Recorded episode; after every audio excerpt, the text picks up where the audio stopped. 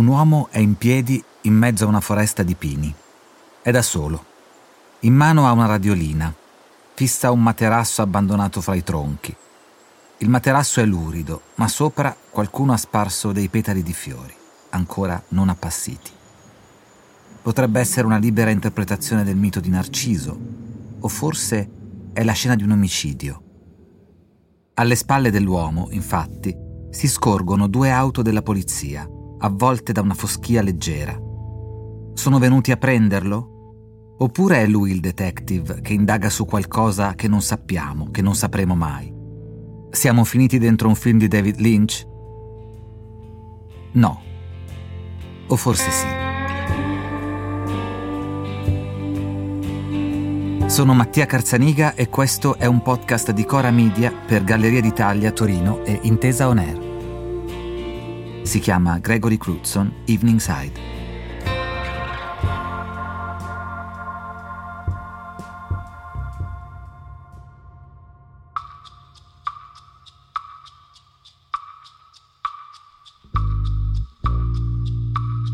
L'immagine che vi ho descritto è di Gregory Crutzen, uno dei maggiori fotografi statunitensi viventi. La foresta, il poliziotto, il materasso, questo scatto si intitola proprio The Mattress ed è uno dei più potenti di Cathedral of the Pines, tra le più celebri serie di Crutzen e anche uno dei capitoli attraverso cui si articola Evening Side, la personale dedicata a Gregory Crutzen dalle Gallerie d'Italia di Torino. È da qui che parte il nostro racconto, che dalla fotografia si apre a tutto il resto. Si apre al cinema prima di tutto i riferimenti, oltre a David Lynch, sono i capolavori di Alfred Hitchcock che l'ha ispirato per una sorta di remake fotografico di Psycho, e poi il melo anni 50, i classici del cinema horror e, come le definisce lui stesso, tutte quelle scene di vita domestica in cui si può sempre trovare un mistero inaspettato. Senza contare le volte in cui ha lavorato con nomi come Julian Moore o Tilda Swinton, trattandole però non da star, piuttosto da figure ordinarie come quelle che ha sempre ritratto. L'arte è un atto di fede, sostiene Crutzen. La fede nel riuscire a catturare il momento perfetto che cade quasi sempre nell'ora magica del tramonto. Una fede che ogni volta si scontra però con l'imprevisto, con il fallimento, anche se dietro c'è il lavoro di un regista a tutti gli effetti, che controlla ogni singolo dettaglio della sua messa in scena. Ogni scatto di Crutzen è uno storyboard, una sceneggiatura, un lavoro di casting incredibile, un set colossale che può durare anche giorni. Ogni scatto è davvero un film. Le immagini di Gregory Crutzen parlano a tutti perché sono la perfetta rappresentazione di un immaginario condiviso, basato su film, libri, canzoni che sono la quintessenza del sogno americano. La mostra Evening Side è un viaggio in questo mondo un viaggio che faremo in questo episodio insieme a Mario Calabresi, giornalista, e Maria Rosa Mancuso, critico di cinema e di libri, e nel prossimo episodio con Emiliano Ponzi e Marta Ciccolari Micaldi. Mario, tu hai vissuto per parecchi anni negli Stati Uniti e sei stato all'apertura della mostra di Gregory Crutzen. Com'è stato entrare nel suo mondo? È stato vedere davvero l'America profonda, quella che sta in mezzo, tra le due coste. Eh, guardando Crutzen si può avere la sensazione che lui metta in scena e rappresenti qualche cosa che è solo nella sua testa. Invece io ho la sensazione che lui riesca a distillare perfettamente quella che è una solitudine profonda degli americani, qualcosa che va oltre l'alienazione che è stata un tema che si è affrontato a lungo ma proprio una, una solitudine, una rottura di rapporti. Queste persone solitarie, queste automobili ferme, queste vite sparse un po' alla deriva, sono parte proprio fondamentale e integrante oggi, secondo me, del paesaggio americano. Vi posso chiedere qual è il vostro primo ricordo di questa altra America? Non quella delle grandi città, ma quella che vediamo raccontata anche in queste fotografie. Un viaggio, un ricordo reale oppure anche un film, una suggestione. Maria Rosa. A me è venuto in mente il film di Deborah Granik, Un gelido inverno. Eh, sono così poveri che a un certo punto catturano e mangiano uno scoiattolo. Lo fa la mamma amorosa per i suoi bambini. È un film tremendo. È un film abbastanza recente, prima ce ne sono stati tanti a descrivere il white trash. Tanto che io il primo non me lo ricordo. Mi ricordo solo che il mio primo viaggio in America invece fu New York, San Francisco. Per me in mezzo non c'era niente. Il viaggio era con i pullman, con Greyhound. E da New York io volevo assolutamente andare a San Francisco in fretta, il più possibile con un pullman per vedere la City Lights Book di Ferlinghetti. Questo è stato il mio primo impatto. Poi che tra New York e San Francisco ci fosse l'America, l'ho capito dopo. Ma io ti devo dire questo, che per tanto tempo uh, io andando negli Stati Uniti vedevo quello che volevo vedere, come diceva Maria Rosa.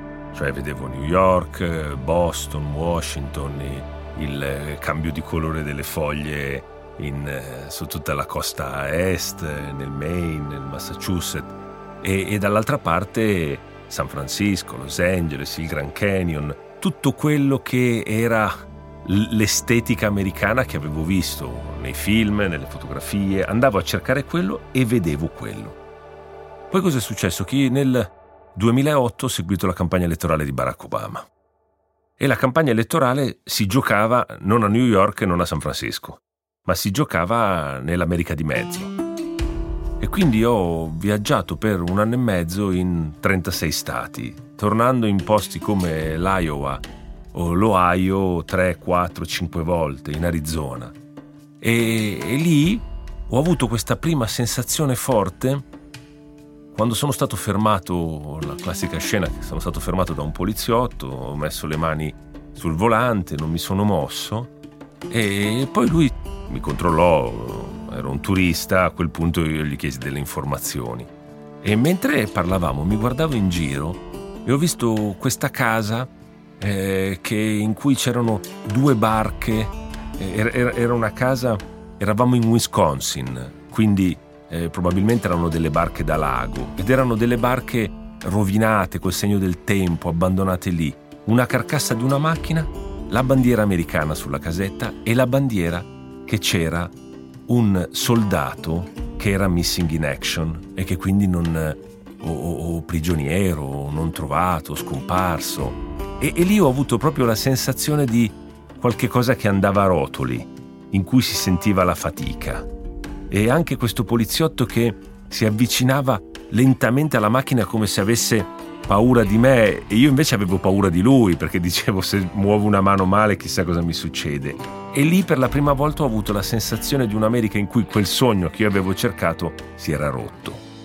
È interessante, è giusto quello che dici dell'America che ricerchiamo, vogliamo vedere l'America che già conosciamo e il set dell'America che, che già abbiamo in mente. E, e un po' è vero che l'America è un set e gli scatti di Crutzen sembrano confermare che questa idea di America ogni volta deve essere messa in scena come se fosse un film. Visto che parliamo di cinema, Maria Rosa, perché il cinema è stato ed è ancora così importante nella costruzione dell'immaginario americano eh, che poi vogliamo appunto sempre riconfermato? Perché gli americani hanno fatto sul serio. Hanno fatto sul serio quando hanno cominciato a pensare al cinema. Uno dei primi film nella storia del cinema americano è Nascita di una nazione e quindi pezzo a pezzo hanno costruito il loro mito, non avendone ereditati tanti altri, insomma, o comunque avendone ereditati troppi, visto il, il mix. E quindi l'hanno costruito pezzo a pezzo. E quindi noi andiamo a New York. New York è l'unica città che è identica a come l'abbiamo vista al cinema. Vediamo i film su New York e poi andiamo a New York. È la stessa identica cosa, non succede a Roma, non succede a Parigi, non succede a Londra. Sì, c'è qualcosa, ma a New York la prima volta che uno ci mette piede, appena si ferma un taxi o appena qualcuno chiama il taxi, alzando la mano, siamo già dentro un film. Eh, ovviamente la parte povera, la parte meno lucente, è stata costruita in un altro modo. Quello che è strano e quello che va notato, secondo me, è che tutti i film americani sui poveri sono diversi, mentre tutti i film italiani sui precari sono identici. Perché?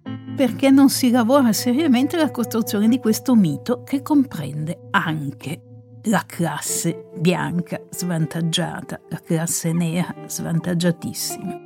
Nella serie An Eclipse of Moths, una eclisse di falene, una delle serie che compongono la mostra di Crutzen, ci sono tantissimi indizi anche letterari. C'è Moby Dick che ritorna sul, nelle insegne, c'è anche il libro che si vede in uno scatto. È, un'altra delle sue ossessioni, si potrebbe dire. Possiamo anche dire noi che dalla seconda metà del Novecento il cinema e la fotografia hanno però sostituito la letteratura che qui in qualche modo ritorna quasi appunto come come indizio sottile nella creazione di questo grande romanzo americano. Il gra- ormai il grande romanzo americano sta nel cinema, nel, nel, nell'iconografia fotografica. Mario. Ma sì, totalmente. Eh, se, se, ti dico, come diceva Maria Rosa, eh, New York eh, uno lo identifica proprio coi film. Il mio immaginario io l'ho costruito sul film, quello di New York l'ho costruito sui film di Woody Allen.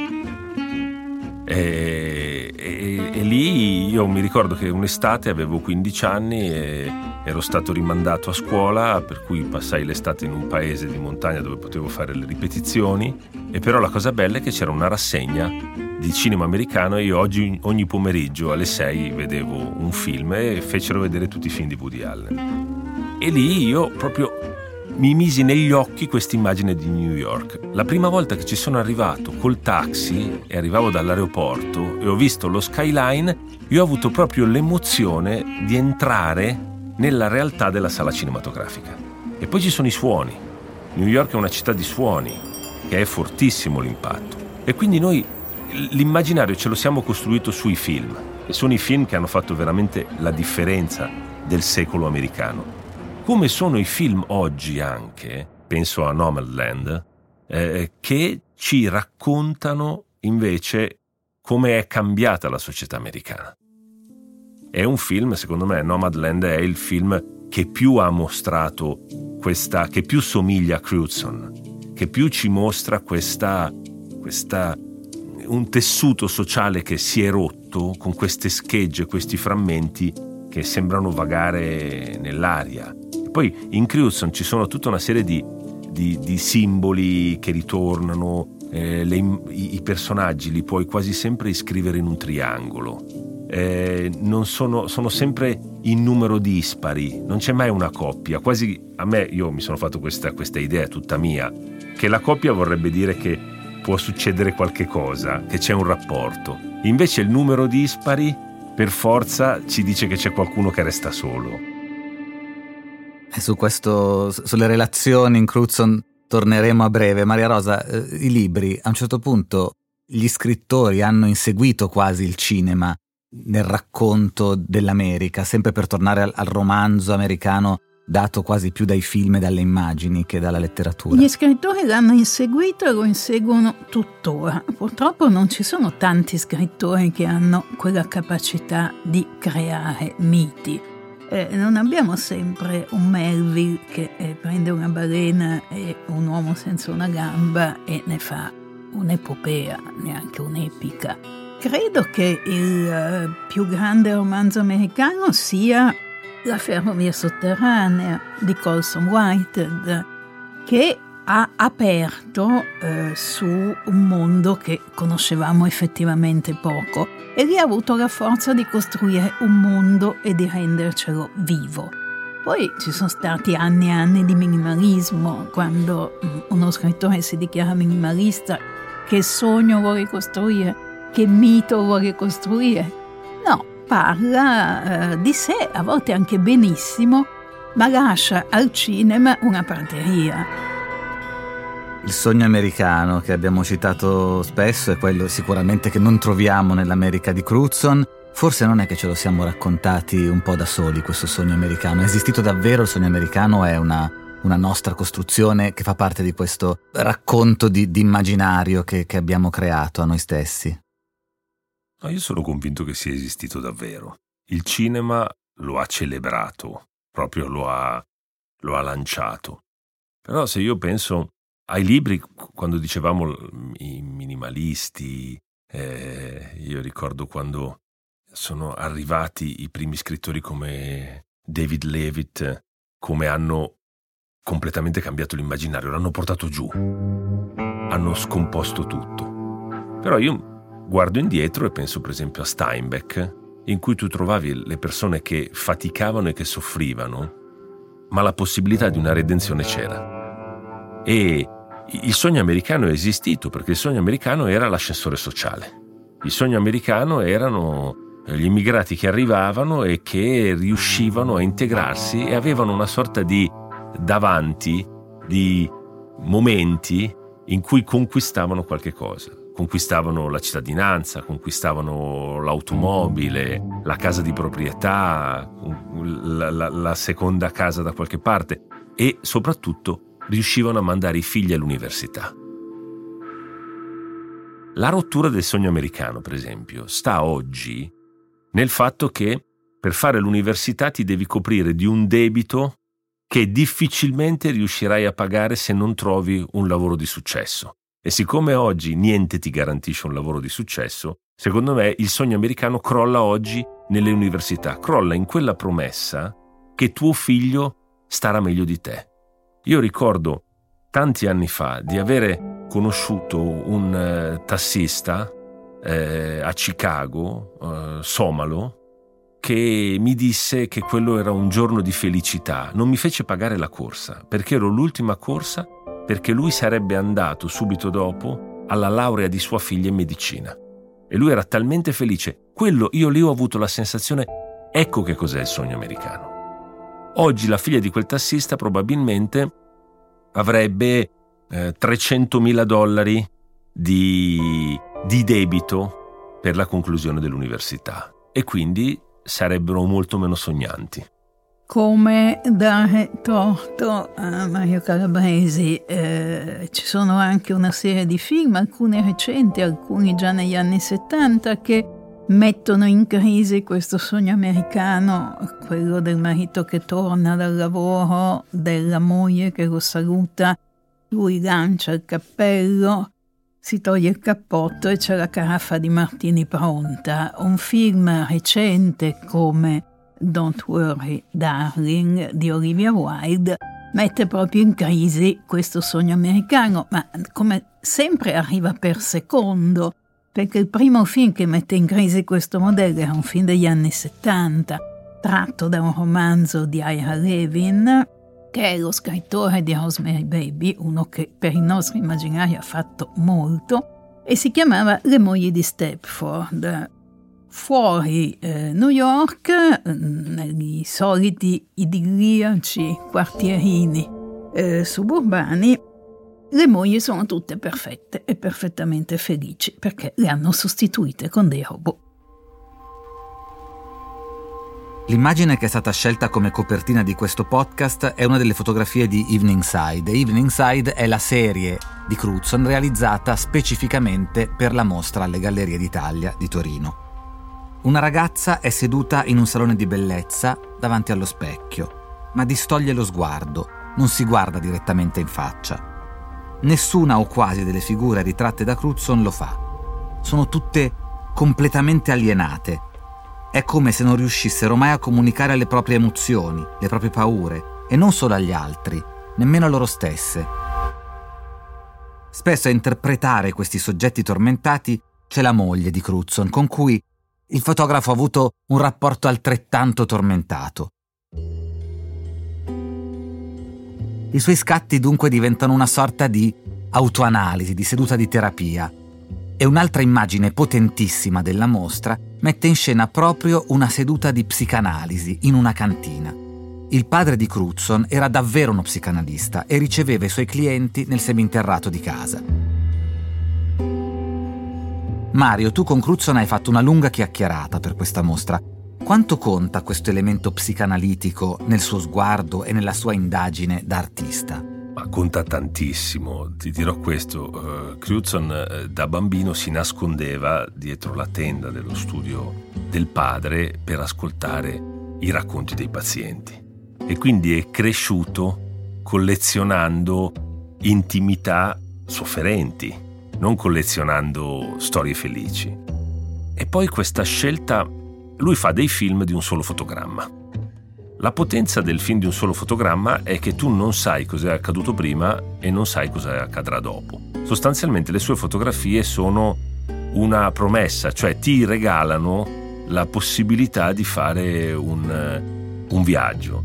Io ho, ho, portato le mie figlie a vedere la mostra di Crutzen, hanno 15 anni, e ho fatto un gioco con loro. Abbiamo scelto 4-5 foto e di ognuna dovevamo dire che cosa sarebbe successo dopo e qual era, perché era, era accaduto questo, cosa stava succedendo. E quindi lui ha questo film che è un film che essendo in una sola immagine, ti lascia fortissima la domanda.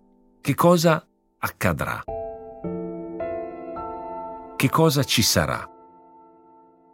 Nella foto che, di cui parlavi, di questo salone di bellezza, però è un salone di bellezza in cui non c'è la bellezza, non c'è eh, la vita, è tutto cristallizzato. Sembra un salone di bellezza abbandonato. A me fa venire in mente fortissima un, un'immagine di una, di una, fabbrica a Janesville, in Wisconsin. C'era una fabbrica della General Motors che io andai a visitare perché aveva chiuso alla vigilia di, di Natale, era il 2008, e aveva chiuso eh, mandando un'email a tutti i dipendenti il 23 dicembre dicendo di non ripresentarsi perché la fabbrica avrebbe chiuso, che tutta la produzione si sarebbe spostata in Messico e andai a visitarla soltanto due mesi dopo. Era l'inizio di febbraio e c'era stata come un'esplosione a cerchi concentrici. Settimana dopo settimana si allargava il, l'epicentro e nel modo in cui si allargava cosa faceva? Cancellava la vita dei negozi. E io ricordo esattamente un barbiere e vicino a una sala da biliardo dove andavano gli operai della fabbrica a tagliarsi i capelli e a bere una birra e a giocare a biliardo all'uscita della fabbrica, che erano completamente vuoti, ma tutto era rimasto dentro. C'erano ancora le forbici, c'erano ancora le bocce sul tavolo da biliardo, ma non c'era più nessuno. Ecco, Crutzen ci restituisce esattamente questa sensazione. La sensazione che è successo qualcosa, poi quel qualcosa, in quel caso era la chiusura di una fabbrica, per tutta l'America è la somma di una serie di fattori, dalla globalizzazione alle droghe, eh, la crisi degli oppiacei, cioè la, la somma, il debito, eh, la finanza speculativa, tutto insieme ha fatto una sorta di esplosione in cui questi cerchi concentrici si allargano colpendo tutto un continente. Sì, però Cruzzo non è un eh, fotografo realista. È un fotografo che guarda quelle rovine quelle forbici dimenticate, quella polvere che si accumula, questi specchi in cui non c'è mai nessuno, ma sono esattamente come le finestre, non si vede nulla di là. Le guarda come Piranesi guardava le rovine, come un oggetto già artistico da riprendere e addirittura per Crutzen io trovo una cosa fantastica la messa in scena con una troupe di 30-40 persone di uno scatto. Uno perché a chi gli chiede ma perché allora non fai un film che insomma come fatica, come immaginario, come idea non cambia, lui dice no, a me piacciono le difficoltà, è molto più difficile fare un solo fotogramma invece di fare un film intero. Mi piacciono i vincoli, quello che i nostri giovani registi non hanno ancora capito esigendo libertà e tanti soldi. Ma posso dire una cosa, Maria Rosa, però il fatto di fare una sola immagine ti protegge anche dal rischio di sbagliare. Il film, eh, dove lo porti, puoi partire da una grande intuizione e poi lo puoi sbagliare. Crutzen, che tecnicamente è bravissimo e la, la scena la costruisce in un modo eccezionale, non ha il problema di sbagliare, nel senso che lascia a ognuno di noi che lo guarda un, un, tantissimo percorso da fare e quindi tu con tutto questo percorso che hai da fare per forza ti costruirai dentro una soluzione relativamente a quell'immagine a quel film che ti convince. Non può dare la colpa al montatore o a nessuno, ecco, diciamo così, Cruzzone, fa tutto da solo. Parlando della somma che dicevi di cose che hanno portato all'America di oggi, eh, abbiamo iniziato con il vostro primo ricordo, il primo impatto con l'America. Qual è stato l'ultimo? Qual è stato l'ultimo viaggio, l'ultima occasione di contatto con l'America ed è cambiato qualcosa? Vi ha fatto un effetto diverso? Io sono andata l'ultima volta a New York l'anno scorso, a Natale c'era ancora un, diciamo, un forte senso di pandemia, quindi tamponi, ritamponi. Ovviamente non era lo splendore della New York, anche solo de, dei viaggi precedenti, cioè pre-pandemia, un sacco di negozi chiusi, oppure, come dire, che stanno per chiudere, eh, locali commerciali con la scritta si affitta, però insomma dovrebbe essersi ripresa, io credo, chiedo a Mario Calabresi che forse c'è no, stato io, più di no, recente. Io manco da tanto, io dopo averci vissuto e averla frequentata in continuazione, da, da quando è iniziata la, la, pandemia non ci sono più andato. Eh, non lo so, mm, questo è una cosa mia, la, la pandemia mi ha fatto ripensare al fatto di riscoprire più dei pezzi vicini, molta più Europa che avevo trascurato per andare in America. E quindi l'ultimo viaggio l'ho fatto esattamente un mese prima che a, a gennaio del, del 20, prima che il virus arrivasse in Italia. E i racconti che sento oggi mi dicono però una cosa, tutti gli amici americani, che quei negozi, molti di quei negozi non hanno riaperto perché eh, la pandemia è stato un acceleratore di fenomeni, di cambiamento e ha talmente accelerato gli acquisti online che ha reso superflui quegli spazi pubblici di acquisto. E quindi io credo che nella, nella geografia, nell'immagine americana, eh, ci sia bisogno oggi di devono ripensare come utilizzare quegli spazi. Questo è esattamente così, credo che valga anche da noi. L'altra cosa che mi ha colpito da prima a dopo la pandemia è che eh, si spostano le zone di interesse.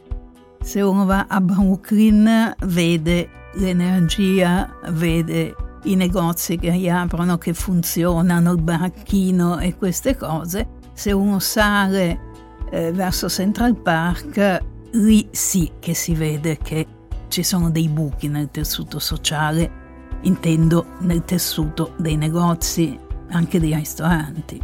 A me quello che manca di più del... ma ormai non, non è una novità, ormai da anni vanno diminuendo, scemando, dell'immaginario per esempio di New York sono i, quei i deli, quei negozi in cui c'era in mezzo quest'isola di piatti pronti che fumavano e, e poi c'erano i giornali e c'erano i fiori. Ecco, quel tipo di negozio secondo me andrebbe semplicemente rifatto anche dall'ente del turismo e sovvenzionato perché per esempio per me era l'immaginario. Non so dove l'ho visto, ma io so che quando l'ho visto la prima volta l'ho riconosciuto e quindi probabilmente era pieno nei film e non me ne ero reso conto. Sì, io credo che anche quelli si siano spostati, cioè siano, andati più in periferia, perché se si scende sotto la quattordicesima lì ci sono ancora. Eh, io chiudo con questa nota, sono capitato quest'estate a Flagstaff, che è in Arizona, e mi aspettavo una cittadina alla Cruzzon abbandonata, invece c'erano wine bar, ristorantini magnifici, abbiamo parlato con gente del luogo che si era spostata da East Coast, Boston e tanti luoghi in questa cittadina deliziosa dell'Arizona che quindi forse ecco noi ci aspettiamo a volte un, un racconto dell'America eh, come diceva Maria Rosa all'inizio New York San Francisco che in mezzo non c'è niente invece forse in mezzo ci sono nuove rotte assolutamente. che non abbiamo mai considerato. Oggi l'immaginario americano va rivisto. Per esempio lo ha raccontato bene Francesco Costa nel suo libro California come da San Francisco e dalla Silicon Valley oggi ci sia stato un un gigantesco spostamento di persone verso il Texas. Non l'avremmo mai detto, ma oggi Austin in Texas è una città molto più culturalmente molto più viva di San Francisco e non ce lo saremmo mai aspettato. Oltre ad avere la più bella biblioteca di manoscritti di scrittori americani. L'avremmo mai detto? No, però... Quindi forse c'è un altro immaginario americano che dobbiamo aggiornare. Grazie Maria Rosa Mancuso, grazie Mario Calabresi, grazie di aver ascoltato il primo episodio di Gregory Crutzen Evening Side. Gregory Crutzen Evening Side è un podcast di Cora Media per Gallerie d'Italia Torino e Intesa On Air. Scritto e condotto da Mattia Carzaniga. Hanno partecipato Mario Calabresi e Maria Rosa Mancuso. Cura editoriale Sabrina Tinelli e Marco Villa. Music Supervisor Luca Micheli. Post produzione Mattia Liciotti e Cosma Castellucci. Executive producer Ilaria Celeghin. Editing Francesca Bruzzese. Fonico di studio Mattia Liciotti.